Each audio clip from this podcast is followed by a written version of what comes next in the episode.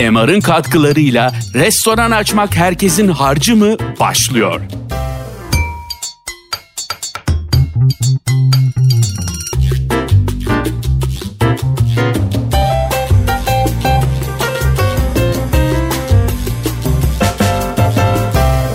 Herkese merhaba. Bir tane daha Nasıl Yaptın bölümünde karşınızdayız. Bugün çok çok çok sevgili arkadaşım, senelerden beri tanıdığım Kaya Demirer'le beraberim. Onun çok uzun hikayeleri oldu yiyecek içecekle ilgili. İnişleri oldu, çıkışları oldu. Hatta onun hayatını benim hayatıma çok benzetirim. Şimdi hiç lafı uzatmayayım. Direkt lafı Kaya'ya vereyim. Hoş geldin. Hoş bulduk. Anlat abi. Anlatayım ama Anlat da duysunlar. nasıl yaptın benim aslında soru olarak hani ben bir şey yaptım diye demesini seven bir adam değilim ben. Takdir karşıdan geldiği zaman kıymetlidir kendi kendine. Ben öyle yaptım, şöyle yaptım. Onun için ben bir şey yaptım veya bir yere geldim gibi değil. Neler yaptım? Sen zaten yapamadıklarını anlat. Ha, yapamadıklarımı anlatayım. Arada yaptıklarımı da eee, sıkıştırayım. Tamam. Şimdi nereden başlayayım? Nasıl başladığımdan başlayayım? Gümüş suyundan ha. Ben liseden gelen haylazlıktan dolayı çok haylazdım. Çok iyi eğitimli bir aileden geliyorum. Aile tarafı, baba tarafı e, hem babam hem amcam Cambridge mezunu Ankara Koleji'nden sonra. Daha 1950'lerin sonunda Cambridge'den mezun olmuş. Türkiye'de çok sayılı Türkler. Anne tarafı da çok e, diplomat bir aileden geliyor. Annemin babası Robert Koleji'nin ilk mezunlarından. İsmet İnönü'nün İngilizce öğretmeni. Baba tarafı babamın babası Demokrat Parti'de Ulaştırma Bakanı. Türk Hava Yolları'nın onun döneminde kurucu olduğu bir aile. Dolayısıyla bu ailenin haylaz, e, dik başlı, futbol maçlarında gezen, kahvelerde kağıt oynayan, yanık oynayan filan Ankara Koleji'nin en haylaz öğrencilerinden Hangi baltaya biri. sap olacağı belli olmayan. Evet. Ya kıyamet kopuyor. Na- biz bu çocuğu ne yapacağız diyorlar. Babam anneme kim geldi eve suçu mu geldi ne geldi bu benden değil diyor filan. Fakat bir İngiltere sevdası geldi bana üniversiteyi okumak adına. Türkiye'den uzaklaşmak istiyordum. Hepimizde vardı o yaşlarda. Onlu yaşların sonlarındayım. Zor zar Hacettepe turizmi kazandım. iki yıllık yüksek okul. Zor zar ama. Ben orayı kazanınca babamın da tam hayatında kariyer olarak ne yapayım, yatırımı nereye değerlendireyim dediği dönem Turgut Özal'ın da 80'li yıllarda turizmi teşvik kanunu filan biz kendimizi Yalıkavak'ta bir arsa almış ve otel inşaatına girmiş bulduk. Ben de o arada İngiltere'yi hem turizm yüksek okulundan hem de bak ilerinin otelcisiyim, ailem otel yatırımına giriyor diyerek ikna ederek çok hakikaten konusunda iyi bir okul olan University of Surrey'de otel ve yiyecek içecek işletmeciliğin içinde buldum. Orada değişti akademik tarafa bakışım. İyi bir öğrenci oldum. Çünkü üstümdeki bütün baskı kalktı. Sınava giriyorum girmiyorum kimsenin umuru değil. Akşam nerede yattığım nerede kalktığım kimsenin umuru değil filan. Belki Kendi biraz kendime- da sevdin işi. Evet. Kendi kendime bu işi akademik tarafta hoşuma gider hale getirdim ama hep okulu okuyorum, dönüyorum Yalıkavak'a, e, otel yavaş yavaş bitiyor. O dört yıl içinde. Oteli bir taraftan çalıştırmaya başlıyorum. Çok erken yaşta patron oluyorum. Babam da sağ olsun çok liberal bir adamdı. Madem sen okuyorsun sen götür diyordu. Ben böyle 20'li yaşların başında hatta 19-20'de kendimi yabancı tur operatörleriyle senelik kontratlar imzalayan bir otel sahibi olarak buldum. Ve Yalıkavak'ta, Bodrum'da 1990'ların sonunda 250 yataklı 40 tane müstakil villadan oluşan denize sıfır bir otel, 2-3 tane bütün yarımadada vardı. Bir e, Club Armonia vardı Turgut Reis'te. Bir de Temete vardı eski me- meşhur. Üçüncüsü bizimkiydi adı Club Monacus. Bugünkü marinaya 100 metre. Şimdi ben dolayısıyla otelci olarak başladım. Ve işin İngiltere'deki okuma tarafında, F&B tarafında yani mutfağa geri yemek pişir filan hep kaçıyordum. Ama ben otelciyim ne anlarım yemekten. Oradaki işte yardımcı hanıma sen yapsana diyordum. Flört ediyordum. O benden karşılığında benim yapmam gereken yemek pişirmek konusuyla ilgili nefret ettiğim tarafı hep o kadın kapıyordu. Ben bu şekilde mezun oldum. İyi bir dereceyle mezun oldum. Hayatımda ilk defa teşekkürle mezun oldum ve oteli de çalıştırıyorum 91 yıla. O çok kötü öğrenci bir yüksekokul bir üniversite bitirmiş oldu 21 yaşındayken. Ben 70 doğumluyum. Çok iyi gidiyor. Bodrum'da hakikaten istediğim fiyattan e, kontratlar imzalıyorum. O günkü Türkiye'nin F&B tecrübesiyle akşamları sahilde kuzu çeviriyorum filan falan. Körfez kriziyle birlikte aynı yıl 91 yılıyla turizm bir anda bugüne kadar görmediğimiz diğer bütün krizlerden çok daha büyük. İnşallah o boyutunu hiç görmeyiz. Terör dahil görmediğimiz bir şekilde yok oldu. Daha henüz yatırımı geri dönmemiş bu büyük otel yatırımında babam da panikledi. Ben de daha çok gencim. E, Club Flipper vardı yine Yalıkavak'ta o dönem devremük. O modeli alarak bizimkini de ev ev olmasından mütevellit şeye çevirdi. Devre mülke. Şimdi ben o Avusturyalılar, Almanlar, Hollandalılar filan bunlarla sözleşme imzalayan adam 93 yılına geldik bu arada. Ve ben e, evlenmeye karar verdim. Çok erken yaşta. High School Sweetheart sevgili Gül'le, Maya'nın bugün 22 yaşındaki kızımın annesiyle. E, biz kışları bir İngiliz okulu açıyoruz. Mesleki vocational dediğimiz training verdireceğiz. Yöneticiler gelecek Yalıkavak'ta. O vizyondayız o yıllarda. Yazları da devremüklerle idare ediyoruz. Fakat okulun iznini alamadık Milli Eğitim Bakanlığı'ndan. Senin bugün yaptığını o yıllarda düşünmüşüz. Sadece İngilizce olarak ama. Fakat yaz geldiğinde o yabancılar, tur operatörleri yerine soğanlı patatesini dönemini alan Adapazarı'ndan, Denizli'den, İstanbul'dan, Ankara'dan, İzmir'den orta direkler dönemlerine geldi ve ben bir yaz dayanabildim. E, çıldırmak Zaten üzereyim. o yazı dayandın. Ondan sonra da e, Tansu Çiller krizi oldu değil Şimdi mi? geliyorum. Tansu Ha. Çiller kriziyle restorancılığa geçişimi anlatıyorum. Gümüşlük'te bu arada bir öğlen yemek yerken babamla oradaki restorancının birinin babama bak şurası satılık dediği eski karakol olan bir bina var. Yani içinde karakol, jandarma karakolunun olduğu bina. Dediler ki burayı al çok kıymetlenecek. Yarın karakol buradan taşınıyor. Şurada inşaat var tepede. Hala Gümüşlük'ün tepesindeki yeri gösterdiler o gün. Burayı sen müstakil villa olarak kullanırsın veya restoran olarak birine verirsin. Burası genişliyor dediler. Babam da almıştı. Şimdi Gül beni restorancılığa sokan oldu dolayısıyla eşim. Dedi ki ya sen bu işin catering tarafında okudun yani yiyecek içecek tarafını. Yapsana bir hesap dedi. E, benim kız arkadaşım vardı orada. Ben öyle geçmiştim demedim. Ee, yapsana dedi hesabı. Da Yatırım nasıl geri döner, ne kadar para kazanırız filan. Küçücük de bir yer. Yani bugün Karafaki ismiyle duran yer e, Gümüşlük'te. 50 kişilik filan bir yer. E, ben oturdum işte 4 kişi gelse adam başı bu kadar para harcasa şu kadarı mal maliyeti olsa kira yok zaten mal bizim filan. Bir tane spor arabam vardı. Baba dedim bu spor arabayı. "Aa, babam mülkü satalım kiracıdan parayı toplayamıyoruz dedi. Gittim Gümüşlük'te iğne atsan yere düşmez. Bir tane boş sandalye yok. Sene 93 yazı. Bizim adamın dükkanında, bizim kiracının dükkanında bir müşteri yok. Bir baktım adam içeride yanında kucağında bir İngiliz kız. Elinde bir tane uzun sarmalık bir cigara. Öyle takılıyor abi. Dedim ki yani ben o zaman yarın jandarma ile geleceğim. Sen bu kirayı ödemiyorsan jandarma ile üstüne çıkacağım senin dedim. Ertesi gün gittim hakikaten. Bir gün evvel orada bir restoran vardı. Ertesi gün bomboştu. Kaçmış adam. İki yıllık kirasıyla filan.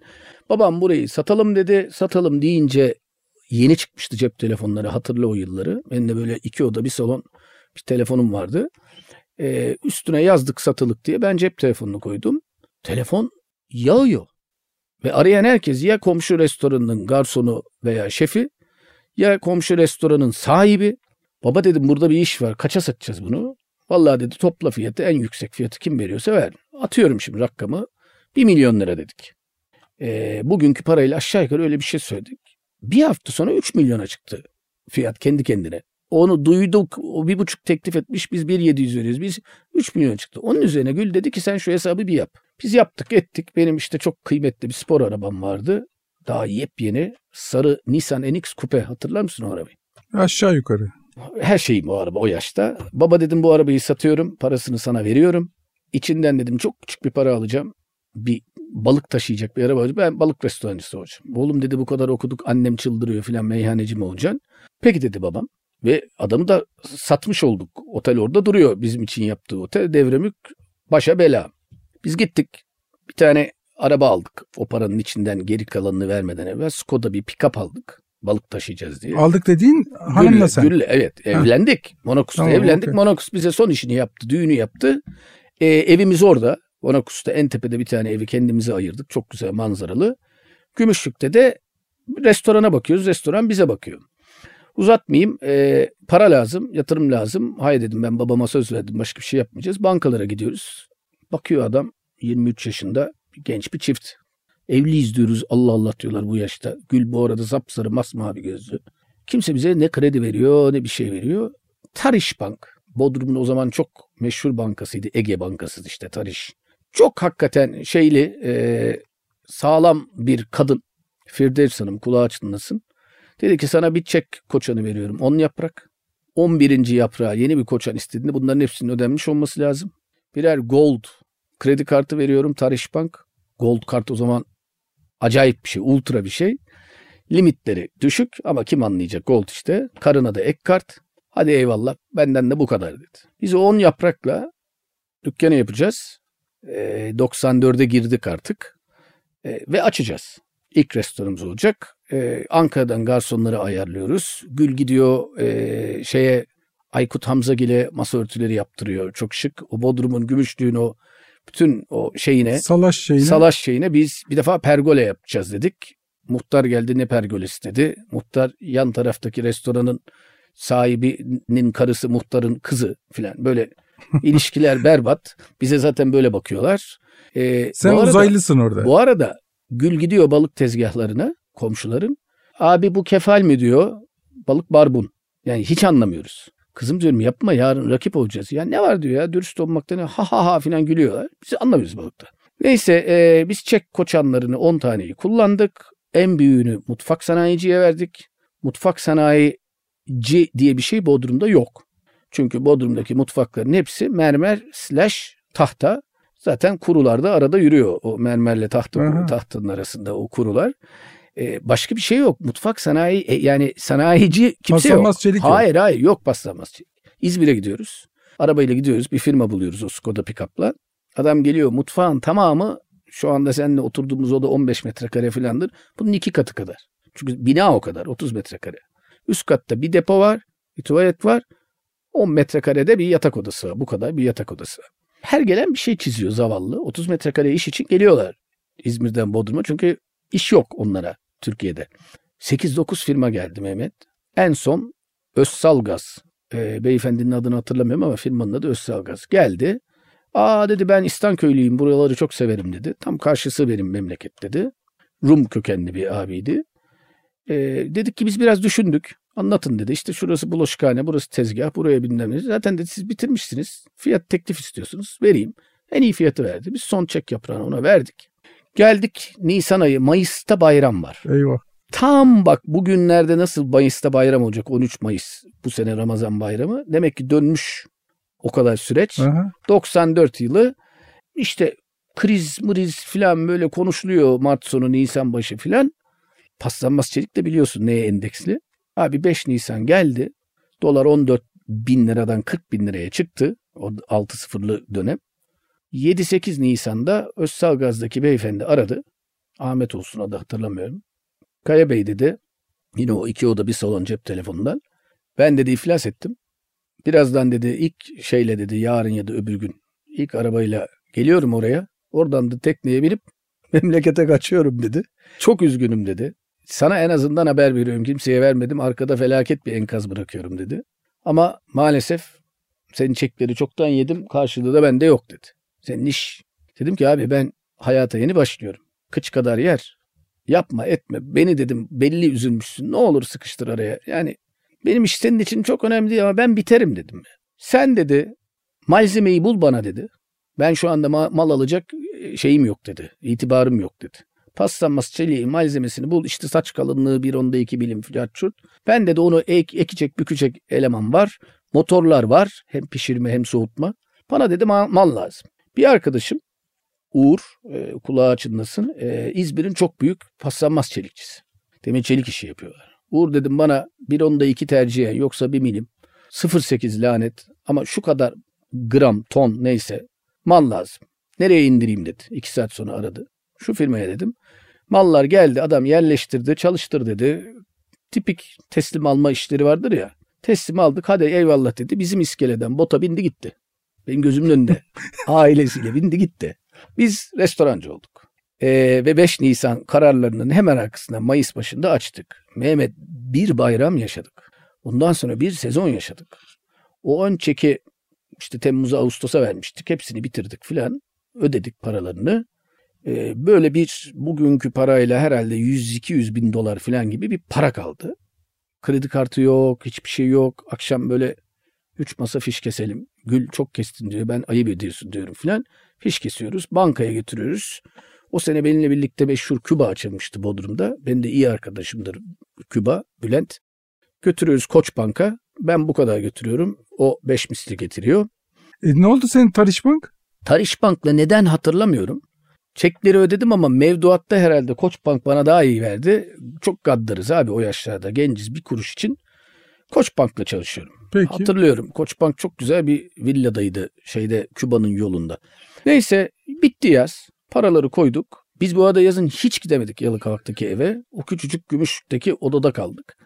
Ee, Ha şeye gidemedin. evet. Okey. Ee, bu arada balık alma faslında bir defa dükkanı açtık. Bizim çocuklar buzdolabının arkasında oturuyor, tavla oynuyor. Öbürleri müşteri çekmek için çırpınıyor. Sokaktan müşteri çekmek, hanutçuluk işi var. Çok Hı hı. büyük. Biz Şimdi ne anlarız iki tane Ankaralı üniversite mezunu adam. Bizimkiler de arkada oturuyor. Üç gün sonra anladık ki onlar yüzdeyle çalışıyor. Bizimkiler maaşlı. Gönderdik hemen onlardan birilerini transfer ettik. Üç değil dört verelim diye. Bizimkiler de çırpınıyor. Şimdi sistem çok enteresan. Balığı 5 liraya alıyorsun eğer bulabilirsen. Büyük kapış kapış bir durum var aşağıda. Tezgaha getiriyorsun adam senin restorana gelene kadar yan taraftan 4 lira fiyat alıyor. 5 liraya satın aldığın balığı. Biz diyoruz ki abi vallahi gelişi 5 lira yapma etme şimdi e, şey yapıyorsun diyoruz. Peki diyor tamam diyor kaça verirsin diyor 6 lira diyoruz. 5'e alıp 6'ya satacağız mezeden kazanacağız içkiden kazanacağız. Tamam kardeşim bir, bir tur atalım yürüyelim diyor dönüyor 4 lira diyen herif de yiyor hakikaten 4 liraya veriyormuş. Çünkü o gümüşlükte o tezgah açma işi 10 kilo balık satıyorsan 50 kilo koyman lazım ki wow çok zengin bir tezgahım var deyip dursun adam tezgahta. Şimdi 50 kiloyu alıp 10 kilo satabiliyorsan 40 kiloyu devamlı bir hafta 10 gün sonra içeri alıyorsun. O balık bozulmaya yüz tuttuğu anda dip frize giriyor. Hı hı. Şimdi dip frizler yetmez oldu. Böyle odalarla dip frizler haline geldi ve dedim ki yani biz burada ölüyoruz ya. Yani böyle bir iş yok. Şimdi bu sefer ertesi gün balık almaya gittiğinde eldeki balıkları hafızaya yazdığın için 2,5 kiloluk trançam var. Onu satmam lazım. Bir tane trança bulmam lazım o boy. 2 kilo 200 gelsin önemli değil. Ben onu vereceğim. 3 kilo gelsin önemli değil yine onu vereceğim. Tezgahta gösterip öteki taraftan Evet, mı balığı? Paçal, paçal da 3 kilo da gelsin önemli değil öbürünü vereceğim. Şimdi tezgahtaki balığı değiştirmeyeceksen adama diyorsun ki bunun ızgarası şahane olur. Çünkü en az maliyet ızgarada kömürün üstüne koyuyorsun yanına roka, limon, iki tane belki haşlanmış patates o günlerde. Eğer değiştireceksen içerideki balık, balık hafif ağır olduğu için bir de dipfrizden çıkacak, çözülecek falan donukken pişirmeye başlayacaksın. Felaket bir senaryo. O zaman buğulama anlatıyorsun. Abi diyorsun bu mevsimde buğulaması çok iyi olur. Şimdi o balık çıkar buğulama bir koklarız gülle. Sarımsağı bol koyarız ve defne yaprağı. O ikisi şeydir. Sihirli ürünler. Eyvah eyvah. Ben benim ruhum kaldırmaz. Gül derim sen sana bir şey demezler bu insanlar. %99'u Türk müşterinin. E, hakikaten de kadına böyle daha genç ve şey sarışın mavi gözlü kadın. Ben Makbul. yürüyüşe, yürüyüşe çıkardım. Bruno ile bizim köpekle boxer'ımız vardı. Dönüşte gelirdim uzaktan bakardım böyle yapardı bana. Hayatımızda bu kadar güzel balık yemedik. Biz öğrendik hangi gün balığı içeri almamız lazım falan onları da öğrendik. İçine kulağına şey koyarsın deniz suyu şırıngayla sıkarsın ki kulağı yine kırmızı olsun çünkü ilk oraya bakılır. Ee, kaldırılıp şeyine bakılır falan.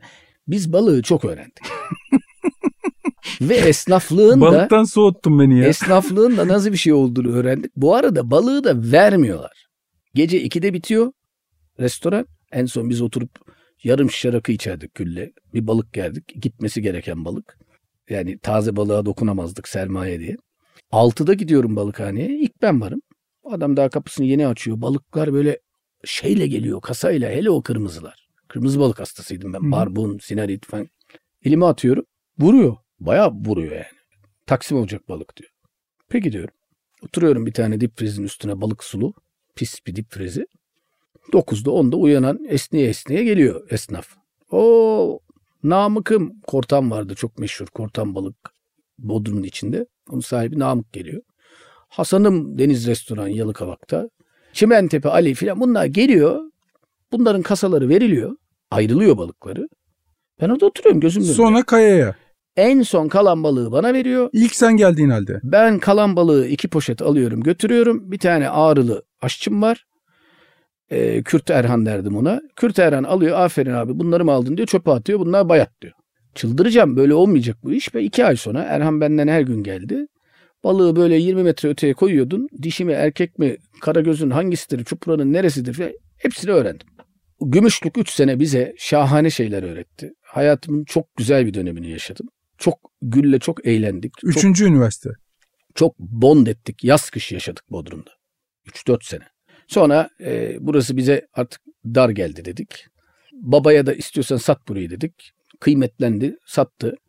Benim o zamanki aşçım ve hanutçum satın alan bir milletvekiliydi Ömer Barutçu. Ondan kiraladılar. Hala çalıştırıyorlar. Adı da Karafaki. Bizimkinin adı Karaf. Karaf'la başladı bizim hikayemiz ve biz oradan Ankara'ya gittik. Ankara'da yine deniz ürünlü çünkü bir tek onu biliyoruz ama artık çok iyi biliyoruz ve arıyoruz balıkhaneyi gelelim bugün ne balığınız var bakalım filan. Gerek yok efendim siz diyor siparişi verin. Biz ayıklatalım ayıklatalım gönderelim. Nasıl yani diyoruz. Kapışmayacağız mı? Şey yok mu? Yok efendim diyor. Veli nimetsiniz deli misiniz? Lagos kaç kilo istiyorsunuz? İşte biz temizleyelim gönderelim. Ben hayatımda bu kadar kolay bir satın alma mekanizması içinde kendimi bulmadım. Ve Ankara'da balığın bolluğunu hiçbir yerde görmedim. Tabii. Çünkü Türkiye'nin her yerinden geliyor. Ve çok taze şahane balık geliyor. Yani Bodrum'da bulamadığımız, Ankara'da harika balık yersin. Bodrum'da bulamadığımız her şeyi orada bulduk. Tabii. Ee, çok başarılı oldu Karaf. Uğur Mumcu Caddesi'nin sonundaydı. Gazi Osman Paşa'da o dönemin çok sosyetik semtleriydi oralar. Ve orada da bu sefer bürokratlar, diplomatlar onlarla ahbaplık öğrendik. Diplomat tarafında çok başarılı olduk. Onlarla bir taraftan da diplomatlarla bir community yakalayıp çevre edinip onlarla arkadaşlık kurduk derken Emre çıktı karşıma Ergani. Emre Ergani bizim Ankara Koleji'nden sınıf arkadaşımızdı. Hem Gül'ün hem benim. Hem de Gümüşlük'te ilk gittiğimiz sene yan tarafta bir bar işletiyordu ve oradan o İstanbul'a gidip çok büyümüştü. Havana Beach Club'ı açmıştı. O dönemde bizim büyük uğurlar Leventlerle e, Doors grupla yollarını ayırıp bütün İstanbul'daki onlar ortaktı çünkü. Hı hı. Ortaklığı onlara bırakıp Bodrum'a sadece tek başına aldı mal sahibiyle birlikte. Bana da gel bunun içinde restoran aç dedi. 2000 yılına geldik. Ya 2000 ya 2001. Yine bir kriz zamanı. Eyvah. Şahane iş yaptık. Öyle böyle iş yapmadık ama bir anda ben e, hatırlıyorum sonra çok iyi ahbabım oldu Akın abi. Akın Öngör'ün 50. yaş doğum gününü organize eder buldum kendimi. İstanbul'u tanımam bilmem. İstanbul'un en ekonomik anlamda da high society'sinin olduğu bir masaya bir yemek verdim. İlk açılışta Havana'da karaf olarak. E, ama çok iyiyim çünkü balığı anlıyorum ve çok iyiyim çünkü Bodrum'da balık bulmayı öğrendim artık o geçti Hı hı. geçen yıllar içinde. Ondan sonra bunlar tutturdular biz sana İstanbul'da lokanta açacağız. İskele arıyoruz. Bir iskele üzerinde bir lokanta falan. Biz hayal gibi geliyor Gül'le bize. Biz geri döndük Ankara'ya. Bir sene daha çalıştırdık. Ertesi sene Havana'nın bütün yeme içmesini verdi Emre ile Hasan Sel bize. O müthiş bir seneydi 2002. Ee, gerçekten onlar sadece içkiyi satıyordu. Tabii ki daha karlıydı onlarınki ama biz de bütün yemeği veriyorduk ve Havana'yı sen hatırlarsın. Hı hı. Bilen yaşları tutanlar bilir. Biz çok arkada kalıyorduk ama iyi ilişkiler kurduk o sene. Hakikaten yemekle ilgili her şey bizim kasamızdı. İçkiyle ilgili olan onlarındı. Ve biz o sene İstanbul'a gelmeye karar verdik. Ankara'yı devrettik. İstanbul'da yine o zaman Emre'nin üzerinde olan bir yer vardı. Bar Lane diye. Abdi İpekçi Caddesi'nde. Hı hı. Ee, bir sene çalışmıştı. Eski Biçe'nin olduğu lokanta. Bildim. Herkes öyle bilir Abdi İpekçi'de eski biçe deyince. Orayı alıp niş yaptık. Nişantaşı'nın nişi işte binanın niş girişi diye e, çok başarılı oldu. O sene Yücel bize ortak girdi yine bir Ankaralı arkadaşımız. Yücel'le ikimiz yani Gül'le ben tekiz diye bakıyorum. O kadar başarılı olduk ki Havana'ya tekrar gitmemeye, Emre'yi biraz yüzüstü bırakmaya vicdanımız yumuşakça razı oldu. Reyna'ya girdik. Reyna'da e, niş o yaz çok sükse yaptı. Denizin tam üstünde bir yerdeydi. Orada 6 sene 7 sene nişi oraya koyduk. Kışları Nişantaşı'na geldik. Ve böylece bir sustainable bir business yakalamış olduk. O yavaş yavaş büyüdü. Ee, Mehmet Koçaslan sizin dedi bu balıkçıyı da çok anlatıyorsunuz. Hadi gelin bizim üst katımıza balıkçıyı açın dedi.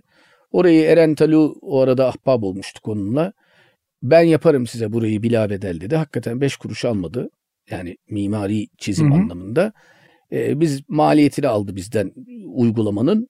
Ee, G by Karaf isminde Extreme Seafood diyerek bir restoran açtık. Hı hı. Ee, bu Eren'in klasik çizgileri o beyaz su oteli tam yaptığı o yıllar. Hı hı. Bembeyaz içi.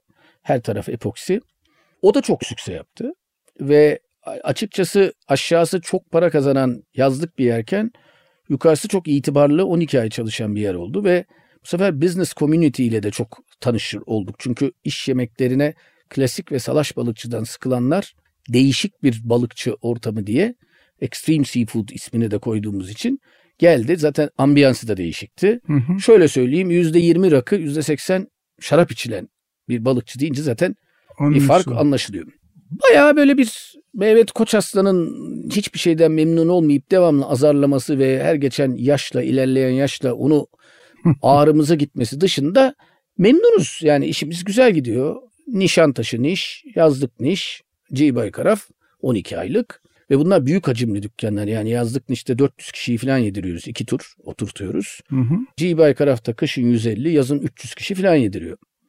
Bir gün 120 kişi falan da çalışıyor yanımızda. Bir gün garson aradı sabah. Efendim dedi belediyeden geldiler dedi. Yıkacaklarmış burayı dedi. Yok canım saçmalama falan dedik. Öğleden sonra yıkılmıştı.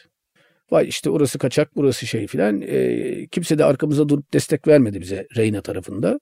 Hakikaten böyle televizyonlar, kameralar o, o dönemleri var. Ben çıktım kameralara bağırdım, çağırdım filan. Ee, ama hani şey işinden olacak ekip eline bıçağı bıçağı alıp filan öyle gövde gösterisi yapmak istedi hani zabıtalarla. Belki durdururuz diye öyle gece konuda yıkılırken yapılır ya. Ona mani oldum. Yapmayın dedim. Hukuka şey yapmayalım. Biz bir tane personeli işten çıkarmadık. Birikimimiz vardı diyerek e, geri getirdik onları koyduk. Nişantaşı'ndaki nişi kış dönemiydi bir de. Hı hı. O küçücük dükkana 90 tane personel işte iki gün biriniz iki gün biriniz çalıştırıyorduk. Yeniden yapacağım dediği için Mehmet Koças'ta. Yeniden yapma iznini aldı. Müthiş bir dükkan yapıldı Mehmet. Sene 2005'e geldik galiba. Müthiş bir dükkan. 5,5 metre tavan. Çelik konstrüksiyon üzerinde. Bir anda o manzara üç misli büyüdü panorama. Hı hı. En son ama altyapıyı yapıyor üst yapıyı yine bize harcattırıyor kiracı olarak. Halbuki dükkan gitmiş elimizden elimizde kontrat var geçersiz kalmış falan. Neyse sonunda yan taraftaki detaylarda tuvaletler ve istinat duvarını yeniden yapacağım dedi. Biz karışmayız dedik. Orayı bir şeye verdi. Bütün işi benim kendi mimarlarım yapmışken oraya ben karışmam ben yapmayacağım dediğim için bir e, taşere etti bir müteahhit firmaya. O müteahhit firma tuvaletleri yaparken duvarı tekrar örerken bir kaza oldu. Bir hatırlıyorum hepsini. Ben şimdi bu kazayı şöyle e, anlatmak istiyorum benim penceremden. Müthiş gerginiz ve hakikaten çok para harcadık. Açmamız lazım. 2 Nisan filandır tarihi. E, Berna ile Fem'le o zaman çok iyi e, PR firması çalışıyorum. çalışıyoruz. Dedim ki burası bir devrim yapacak. Fiyatı fix olacak. İçecek hariç. Hı hı. Çünkü çok pahalı şaraplar aldım. Kafam oraya çalışıyor. Hı hı. 2002'de 5'teyiz. Akvaryum koydum. 2005'in Türkiye'sinde. İçinde ıstakozlar duruyor. Yüzüyorlar. Hı. Ve dedim ki bir hafta boyunca ben burada kimseden para almadan ağırlayacağım. Bir gün 500 kişi sokup da bir resepsiyondan tanıtmayacağım. Gerçek yemek deneyimiyle tanıtacağım. Bana dedim 140 kişi çarpı bir hafta 1000 kişilik bir liste yapın. Bu bir hafta bunları ağırlayalım. Bir daha da tanıtım manıtım 5 kuruş bütçede harcamayalım. Onlar ağızdan ağza anlatsınlar. Oturdum hesap yaptım. Bir adam ne kadar yiyebilir? Bana maliyeti ne olabilir? Her gün gelip de 2 kiloluk ıstakozdan 10 tane yiyecek hali yok ya diyerek de fiyat koydum. Sebebi de şuydu. O dönem yaşadığımız yavaş yavaş dernekçiliğe girmişim. Turist'te başka yardımcısı olmuşum. Barış Başkan. Çok fazla şeyle uğraşıyoruz. Ne olacak bu fahiş fiyatlar? İşte Bodrum'un her yazki fiyatı, İstanbul'un balıkçıların fiyatı falan yerle bir ediliyor. Dedim ki baştan koyayım, bilen gelsin. Öyle bir kulüp havasında olsun. Peki. Listeler yapıldı. Kulağı çınlasın bir metrotelimiz vardı. Salih Çınar. Hayatımda gördüğüm en kıymetli metroteldi. En kıymetli. Adamla liste yapıyoruz. Berna ile Fem de hayretten hayrete düşmüştü. 10 kişilik masa yapacağız. Aa diyor Mösyö bilmem kimle e, Ahmet Bey'i aynı masaya koymayın diyor. Niye diyoruz? Mösyö bilmem kimin en son karısından bir önceki karısıyla Ahmet Bey'in e, ilişkisi olmuştu. Onların karıları birbirlerini kesinlikle sevmez. Böyle bir adam. Ayaklı kütüphane. Şeyden Kemal Koç e, ekolünden gelme. Tamam. Türkiye'de tanımadığı müşteri yok. Bak masa yapamıyorduk. Yani sonunda onu kenara alıyorduk. Risk alacağız biz biraz diyerek. E, 24 saat var açılışa. Adamı aradı. Her aradığında ortağıma derdim ki Yücel'e gitti yine bizden bir para. Bu herif aradı. Mehmet Koçaslan bir şey istiyor. O da para demek. Kaya Bey dedi neredesiniz dedi. Maya o zaman küçük ilkokulda MEF'te. MEF'te kızı bıraktım. Çok da güzel güneşli bir gün. Reyna'ya gidiyorum. Yücel dedim artık bundan sonra şey negatif enerjimiz olmasın açacağız. Çok güzel bir dükkan oldu. Hakikaten Barış görmüştü. Ali Rıza ile birlikte gelmişlerdi Parkfor'a ve müthiş bir sınıf atlıyorsun demişlerdi. Gelmeyin dedi. Ne oldu dedim. Duvar dedi çöktü dedi yapılırken dedi. Ya yeniden yaparsınız ne yapayım dedim. Efendim öyle değil yandaki arsa, araziye düştü ve oradaki müştemilatın meğer içinde kaldığı bir Evet. kulübe varmış. Üzerine çöktü ve maalesef bir aile öldü dedi. Beynimden vurulmuşa döndüm. Yani ölüm deyince zaten her şey Başka bir şey başka bir yere gidiyor. Gelmeyin çünkü burada kurban aranıyor dedi. 30-40 tane de tele şey var dedi. Kamera var dedi. Kimse de yok burada. dedi. Dedim ki yani bizlik bir konu yok. Reynalık da yok. Çünkü biliyorum üçüncü bir firmaya taşer ettiklerini. Öyle bir ortam yok burada dedi. Ben de gidiyorum dedi. Biz Yücel'le oturduk. Bizim dedik vicdanen bir şeyimiz var mı? Yok. Hiç istemedik de orası yapılsın ama onların da yok. Çünkü taşer ettiklerini ben biliyorum. O zaman dedik gidelim biz bunun üstüne bir meyhaneye gidelim. Allah rahmet eylesin dedik. Ee, ve gitti. Ve oradan içeriden en son Östriyakileri arayıp mutfak malzemelerini topla ne olur ben gelemiyorum oraya dedim. Talaşlar vardı şeyin rabıta masif rabıta Hı hı. bozulmasın diye üzerine koymuştuk. Onların üzerinden Östriyaki'ye malını kaçırdı. Parasını ödeyeceğiz mi ödemeyeceğiz mi belli değil. Bir kısmını ödemişiz. Ama mal şimdi onda kalmış. Bizim çünkü dükkanımız yok artık. Gitti ve bir daha oraya hiçbir zaman bir restoran daha yapılamadı. Biz o restoranı hiçbir zaman açamadık. Ve bir buçuk sene beklediğimiz durumdan sonra üstüne bir de para harcayarak kısmetimiz değilmiş. Kaderimiz değilmiş. Üstelik Reyna'yı da yazlık Reyna'yı da yıktılar. Şimdi oradan da golü yemiş olduk. Çünkü nişi oraya getirerek en azından zararın bir miktarını karşılarız diyorduk. Allem kallem yaza bir ay vardı. Yazlık Reyna'yı açabildi Koçastan. Bizden bir tane o sene kira almadı. Yapacağım bütün iyilik budur dedi. Bir kira biz harcamışız 10 kira artı 2 senede boş durmuşuz. O macera bitti. Deli gibi Yücel'le yer arıyoruz. Bu G-Bay karafı açmamız lazım. Personel artık taşıyacak halimiz yok. Tabii. E, Nişantaşı House Cafe'de bir sabah kahvaltı ediyoruz ama hakikaten moralimiz çok bozuk. Ramazan House Cafe'nin ortaklarından bir köşede oturmuş kahve içiyor. Çocuklar dedi, "Ha, herkes biliyor ama bizim yer aradığımız. Çocuklar dedi, e, United Arab Emirates'in bir ticketing ofisi var gümüş suyunda bilir misiniz? Neden bilelim bilmiyoruz dedik. Pardon Yücel e, uzak doğuda e, turizm yapıyor, incoming yapıyor, o çalışıyor. Biliyormuş. Aa dedi evet çok güzel manzarası vardır oranın dedi. Onlar çıkıyormuş dedi. Ama lokanta olur olmaz ben bilemem dedi. Ama dedi bizim için dedi fazla lüks bir yer dedi ve çok da büyük dedi Hans Cafe olması için dedi. Eğer dedi anlaşır da tutarsanız ve lokanta yaparsanız bir yemeğinizi yerim dedi. Biz Ramazan'a o yemeği hiçbir zaman ısmarlayamadık. Niye bilmiyorum. Bu hikayeyi hep anlatırım ve Ramazan'ın kulağını çınlatırım. E biz orayı tuttuk. Gördüğümüz anda bittik ve ben dedim ki Yücel burası balıkçı olmayacak. Ne olacak dedi. Oturacağım düşüneceğim. Bambaşka bir şey yapacağız ama Sunset'le 29'la aşık atan Hı hı. her şeyi içinde olan ve hakikaten o dönem hatırlarsan Türkiye'de butik şarapçılığın da çok büyüdüğü 2006-7'yi konuşuyoruz. Hı hı. Acayip bloom ettiği bir dönemi konuşuyoruz. Ben dedim buraya çok acayip bir restoran tasarlıyorum dedim.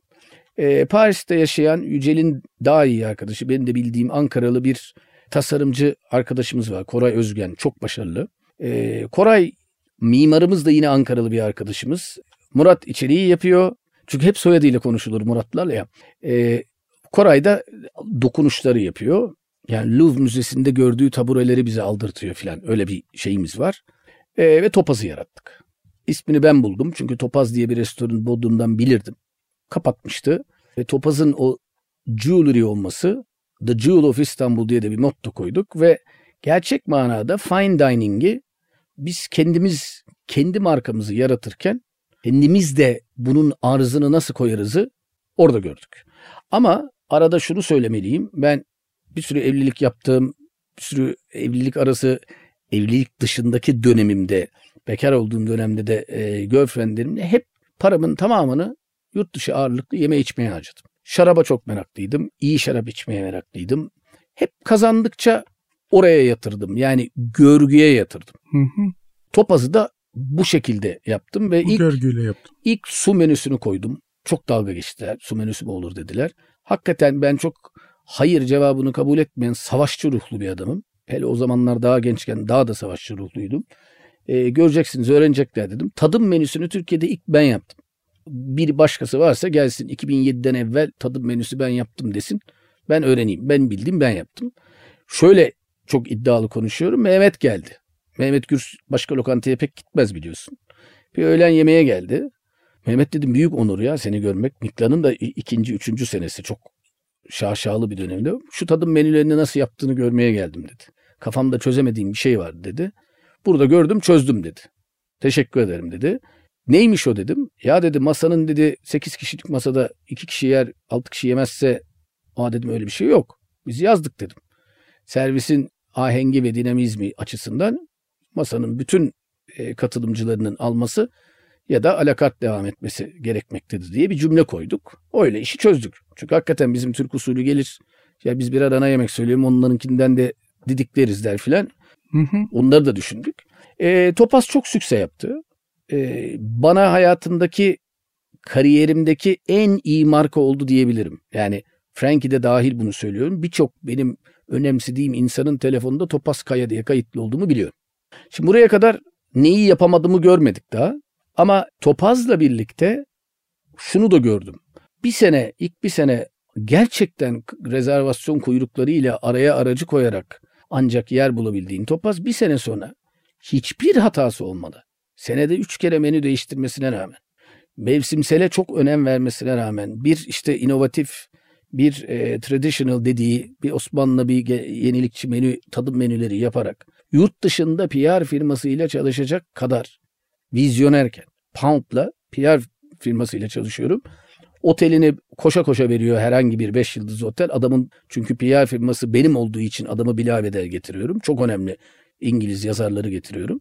E, Türk Hava Yolları bayıla bayıla first class uçuruyor. Ben de adamı lokantacı olarak bütün paketini hazırlayan adam oluyorum. Ne oldu? Ona rağmen iş 2008'deki krizin de teğet geçen krizin de etkisiyle doyurmuyor. Yani zarar etmiyoruz, borçlanmıyoruz ama verdiğimiz emeğin karşılığında bir yere gitmiyor. Çünkü şunu görüyorum. Bizim İstanbul müşterisi, ben Pac-Man derim İstanbul müşterisine. Pac-Man oyunu vardır ya gider bir köşede bir şeyi yer döner öbür köşeye geçer onu yer oradan oraya geçer. Öyle bir şey iştahlı maymun iştahlı yani bir yeri yeniyken yakalamayı Tüketiyor. seviyor.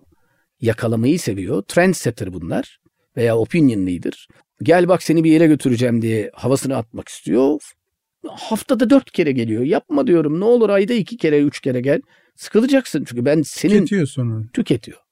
Onlar çekilip follower'lar gelmeye başladığı zaman da Aa, artık orası in değil oluyor. Ayakta durabilmek Onları da için, görmüyor follower'lar.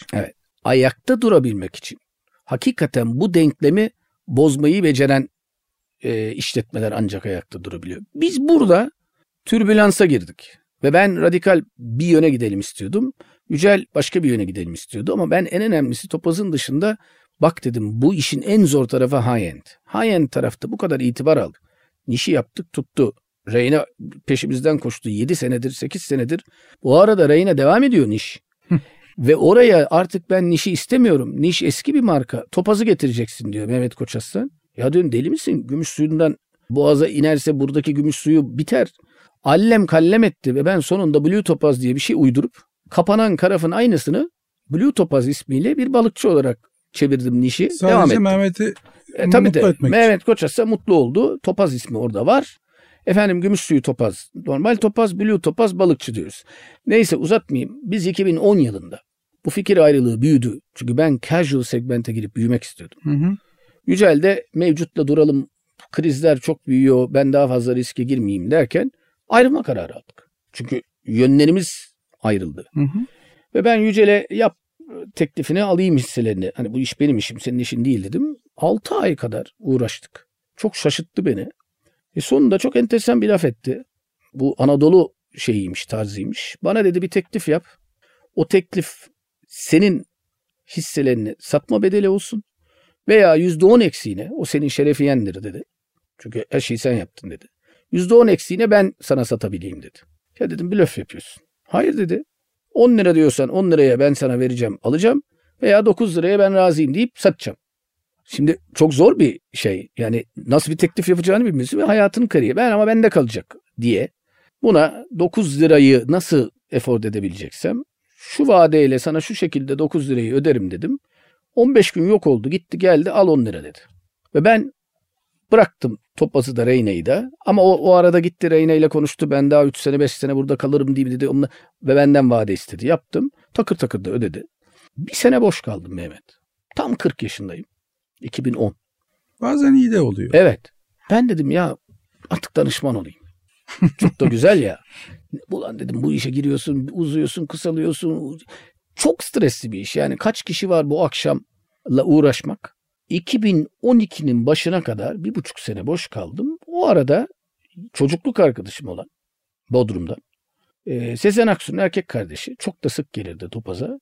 Çok meraklı yemeği ama bizim sektörden değil.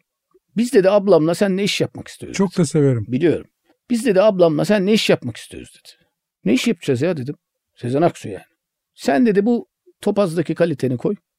Bir mekan yapalım.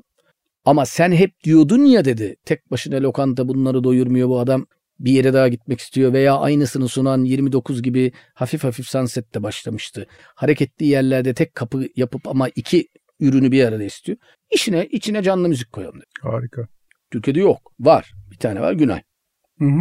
Oradaki Ama yemeği de bambaşka. başka bir kategoride tanımlamak lazım. Tamam dedim. Biz Nihat'la 6 ay yer aradık. Çünkü dedim ki bak uzun vadeli dayanan her markaya bak high-end restoranlarda ortak özelliği boğaz manzarasıdır. İstanbul'da bu olmadan ayakta durabileceğimize ben inanmıyorum dedim. 2010'da söylediğimi bugün de söylüyorum. Boğaz manzarası olmayan luxury dining yani bugünkü parayla adam başı 100 dolar para ödeyeceği veya 80-90 dolar. 10 yılı geçmiş bir tane marka yoktur. Peki. Balıkçı falan demiyorum. Onlar hariç olabilir. Tamam. Çıldıracağız. Herkes biliyor bu sefer. O zaman Yücel'le aradım. Bu sefer Nihat'la aradığımı. Ve yani Sezen Aksu'nun ismini de hafif hafif geçiriyorum da. Yani böyle acayip bir proje falan diye. En sonunda biz teknik tutup Boğaz'da fotoğraf çekiyorduk. Şu bina kiminmiş onu öğrenelim falan diye. Çok yaptık bunu. Sonunda o arada ikinci evlilikteyim ben İrem'le. Ee, İrem'in de amcası Ali Güreli Sofa'nın yönetim kurulu başkanı. Sofa'yı da daha yapılışından Sahir ve Mustafa Töner arkadaşım nişe gelirlerdi inşaattan çıkıp içmeye. Ama üç senedir de restoran yapacaksınız içinde derdim. Biliyorsun Sofa'nın içinde meşhur şey vardı. Ee, ben daha hiç oralarla ilgilenmeden evvel. Tuz vardı. Hıh. Çok meşhurdu biliyorsun. Tamam. Evet evet. Ee, Mustafa Toner'le Sahir Erozan'ın ortaklığıydı o. Sofaya ben gidiyorum, irimi alıyorum, çıkıyorum. Çok özle düşünmüyor. Ya sen dedi bunun bir çatı katına baksana dedi. Şahane olmasa da boğaz manzarası dedi. Teras. Çıktım ya dedim burası olur. Mimara gittim. Bana dedim bunu üstü kapalı açılır hale getirir misin? Çelik konstrüksiyonlarla izinli alırsan hafif çelikle olabilir. Bir çizim yaptı. Sezen Aksu düzenli çizimlere geldi. Biz imzaladık. Hı hı. İnşaata başladık. Ortaklığı kurduk. Ben dedim isterim herkesin ticaretçi gazetesinde ortaklığını. Öyle lafta ortaklık olmaz. Ve de dedim bir daha ben 50-50 yapmam. Yücel'le çok boğuştuk. Ne ona yaradı ne bana yaradı 50'lik.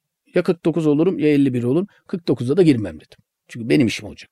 Ben 3'te 2, onlar 3'te 1. Onlar daha çok bu işin meşgalesi ve Sezen Aksu'ya da getireceği enerjiyi de düşündüler. Hı hı. Ki hak Çok- veriyorum. Çok da güzel anlaştık. Nihat mali kontrole bakıyor. Bayılıyor o işlere. Muhasebeydi şeydi filan. Sezen Hanım e, işin Müzik kuratörlüğünü yapıyor. Müzik kuratörlüğünü yapıyor. Gönlüne dokunan gençler. Öyle neyimler filan yok. Zaten efor da edemeyiz.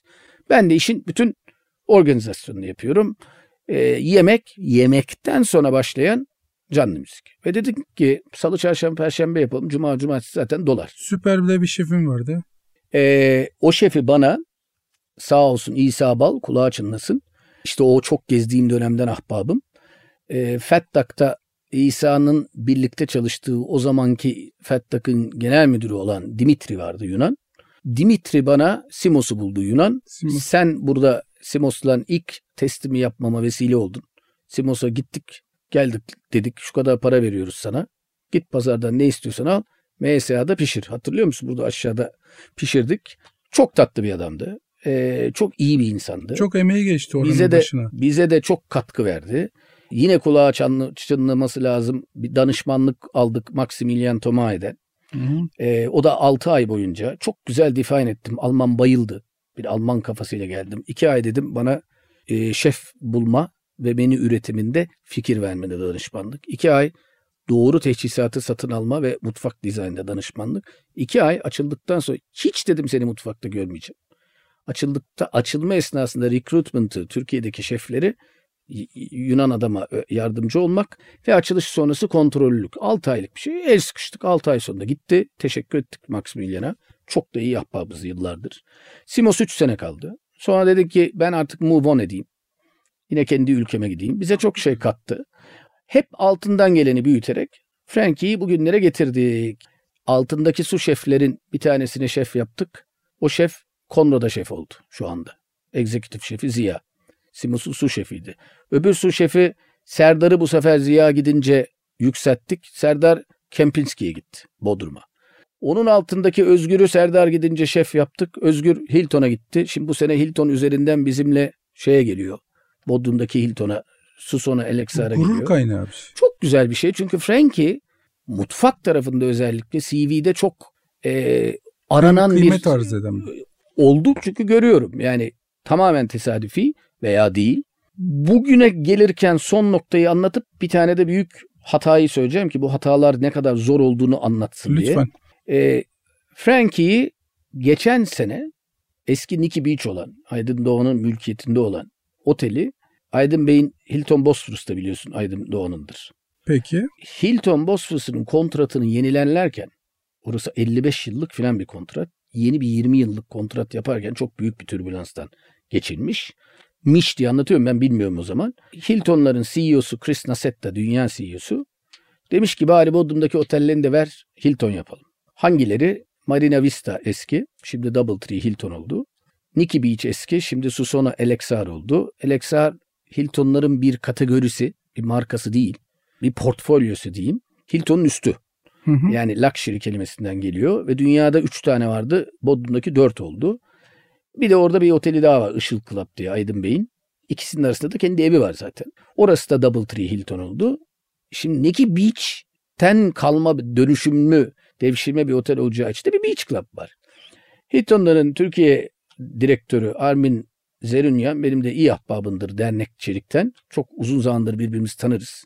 Dernekçiliğin böyle bir güçlü bir network yanı vardır. Hiçbir zaman aklına gelmeyecek bir yerde insanları buluşturur. Çünkü sivil toplum örgütlerinde uzun zaman görev aldığında insanlar birbirini hayat bakışı açısından da tanırlar. Hayata nasıl baktıklarını anlarlar.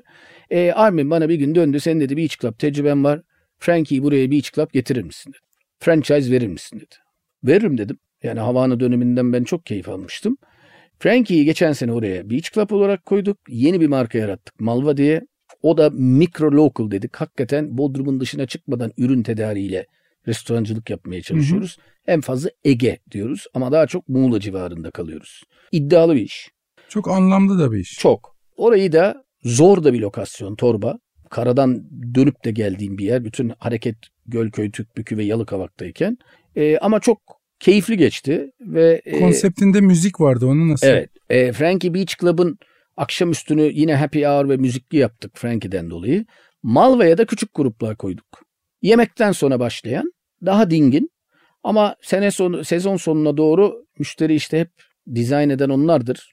Onlar ne derse haklıdır. Biraz böyle cuma cumartesileri Malva'yı da hareketlendirdik. E, Nüket Duru ile bir iki iş yaptık ki bu sene de devam edeceğiz. Biz Nüket'le çok ahbabız bir taraftan eski. Hem Sezen'den dolayı da tanışıyoruz. Daha evvel de çalışmışlığımız vardı. Bu iş devam ediyor. 5 yıllık bir iş. Bodrum'daki bu franchise işi.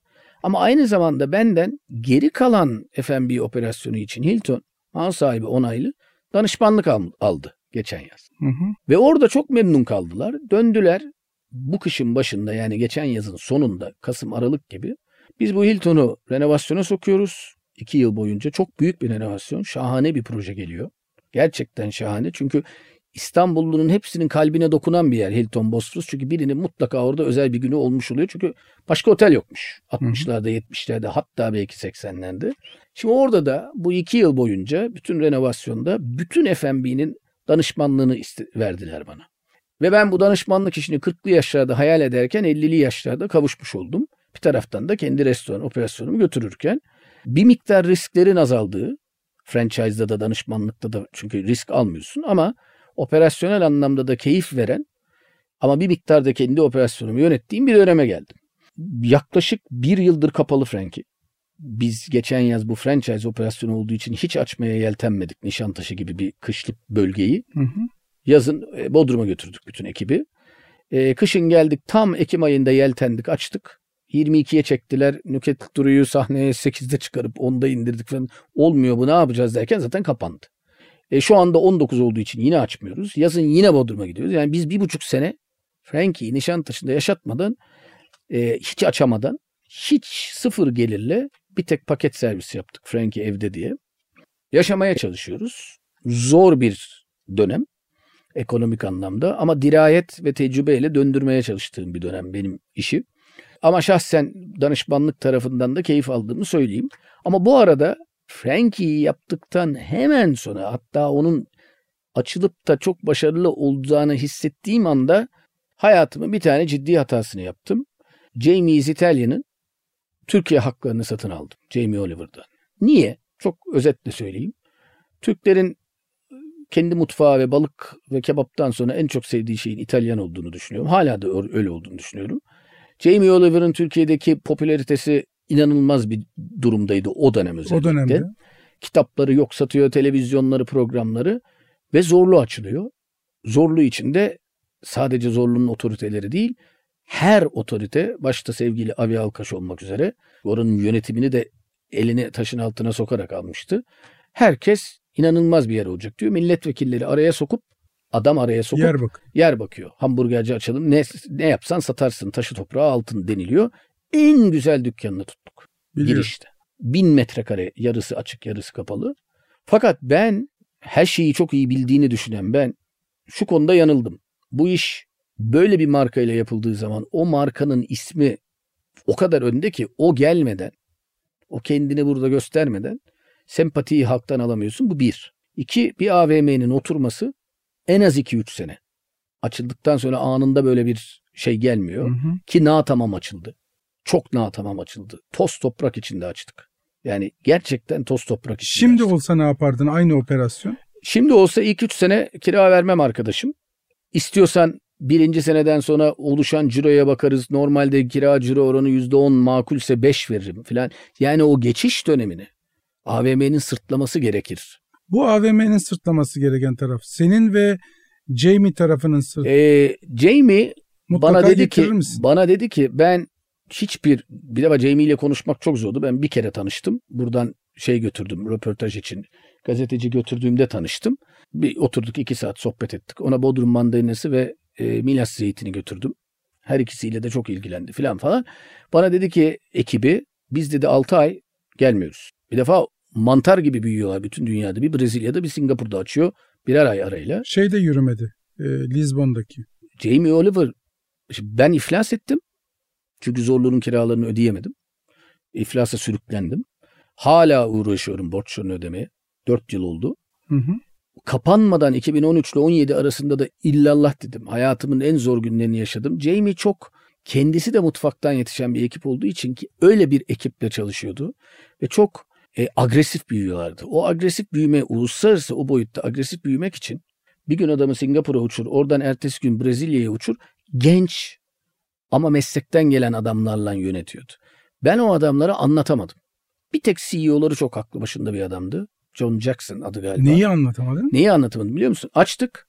Pizza yok. Şimdi sosyal medyada her gün dayak yiyorum. İtalyan lokantası içinde pizza yok nasıl olur diye. Yazıyorum bizim ev makarnalarımız en önemli unsurumuzdur. Pizza koyarsak makarnaları keser. Böyle bir şey söz konusu değil diye cevap veriyor. Altının altının altı. Ya diyorum bir üste götürün bunu. Sonunda bizim iş böyle başladı. Günde 1500 kişi giriyordu. 700 kişiye düştü 6 ay içinde. Bu düşüşü fark edince CEO dedi ki ben bir gideyim bakayım. Hı hı. Kapısından geçemiyordum adamın. Ulaştırmıyorlardı sistem olarak. Ve derdimi anlatamıyordum. Ben Mehmet orada tepsiler taşıdım, müşteri ağırladım. Gördüm. Her işi yaptım. Ağlıyordum eve gidip. Ve o dönem kıkırdaklarım stres kaynaklı omuzlarımda erimeye Ki başladı. halbuki o işin olacağını müjdelediğin ilk gün gülüyordun. Çok inanıyordum. Yani biz bundan üç tane yaparız. Ondan sonra exit ederiz. Venture capital gelir. Fonla ortaklık yaparız filan. O boyutta bir projeydi. Her şey de ona göre yapılmıştı. Çok da büyük yatırım vardı orada. Göstermiyordu casual olduğu için. Sonuçta adam geldi CEO. Gel dedim seni bir yere götüreceğim. Nereye dedi? İtalya'ya götüreceğim dedim. İtalya'ya gittik. Hitler'de yeni açılmıştı ve çok kalabalıktı. Bizim dükkan sönmeye başlamıştı. Bak dedim en büyük kuyruk nerede? Pizzada dedi. Bizde niye yok dedi. Dedim al bu mailleri. Üç gün sonra pizza koyduk ama geçti iş. Jamie geldi gelmedi pizza vardı Ondan yoktu. sonra oraya Jamie'yi getirsem fark etmiyor. Evet. Tabii. O da ya yedin mi? Geçti borun pazarı süreç şey Niğde'ye oldu. Bir de günde bin kişinin girdiği bir yerde sosyal medyanın o gün ilk daha yeni patladığı dönemler hatırla. Sosyal medya denilen şey 2013'lerde yeni patlıyordu. Elimin altından içinden ağlaya ağlaya kayan sabun köpüğü gibi kayan bir iş oldu. Sabah altta gidiyordum, traininglere giriyordum, oyunlar oynatıyordum filan. Bir daha dedim aldığım dersler. Bir AVM'ye gireceksem 3 sene yumuşak geçiş isterim. Bir markaya kesinlikle yatırım yapmam. Bak ben kendim başkalarına markaya yatırım yapabilecek, danışmanlık verebilecek, konsept dizayn edebilecek noktadayken. Ama hani bütün bu işi konuşurken bir saattir konuşuyoruz. Ay ne kadar güzel, nereden nereye gelmiş. Hiç öyle değil. Sağlığımdan ödün verdim. Çok da spor yapan bir kişiydim.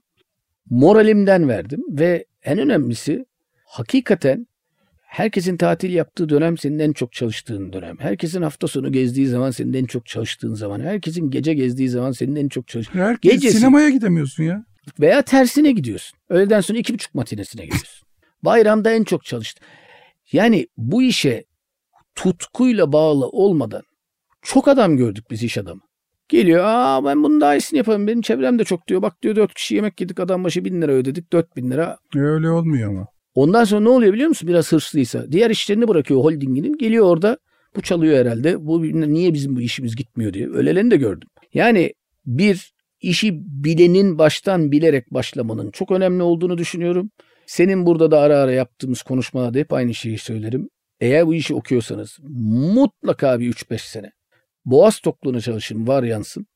Ama orada alacağınız tecrübe benim benimle çalışıyorsan benim doğru yaptığımı düşündüklerini bir cebine koy. Yanlış yaptığımı düşündüklerini de öbür cebine koy. O da en az doğru yaptıklarım kadar kıymetli. Sonra git kendine iş kur.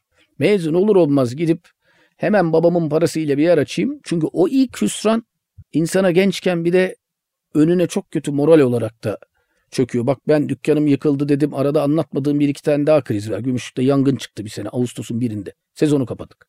Yan restoranda yangın çıktı. Bitti. 1 Ağustos'ta. Ama tutku varsa ancak yapılabilecek bir iş. Gerçekten tutku olmadan tutkusuz başka meslekler yapılabilir. İnsana insanla hizmet ettiğin ve sonuçta da sadece deneyim sattı. Düşünürsen restorandan çıktığında daha arabana bindiğin anda geriye ne kalıyor? Bir de tuvalete de gittiysen çıkmadan son bir. Bizim yaşta gitmeye başlıyoruz tuvalete. Geriye bir tek deneyim ve hafıza kalıyor. Bu sattığın ürün üretildiği yerde tüketildiği için zamanı da geriye almadığın için çok kıymetli bir ürün. Üstümüzdeki başımızdaki aldığımız ürün mallar gibi değil hizmet bu. Deneyim satılan bir işten alınan haz çok kıymetli ama o işten başarılı olmak için de verilmesi gereken taviz çok, Çok fazla. fazla. O dengeyi iyi görmek lazım. Çok çok çok güzel anlattın. Ee, açık yüreklilikle. Çok teşekkür ederim. Yani o kadar da güzel bitirdin ki üstüne söylenecek hiçbir şey kalmadı. Çok, Çok teşekkür sağ ederim. Ay, Gümüşlük'te düzen değişti. Artık gidip çok çok şahane balık yenilebiliyor. Bizim dönemimizde böyle üstünü çizerlerdi balığın. Bak o balık değişmesin üstüne imza atma. Yok artık o düzen değişti. Herkes satabileceği kadar koyuyor. Kimse Gümüşlük'ün vay demek ki artık Gümüşlük'te taze balık yiyemeyeceğiz mi diye endişesi olmasın. O dönemler çok saçmaydı ama biz çok şey öğrendik. Yani Teşekkür gümüşlük ederim. Mehmetciğim. Ben çok çok çok teşekkür ederim. Bir sonrakinde görüşmek üzere. MR'ın katkılarıyla restoran açmak herkesin harcı mı sona erdi.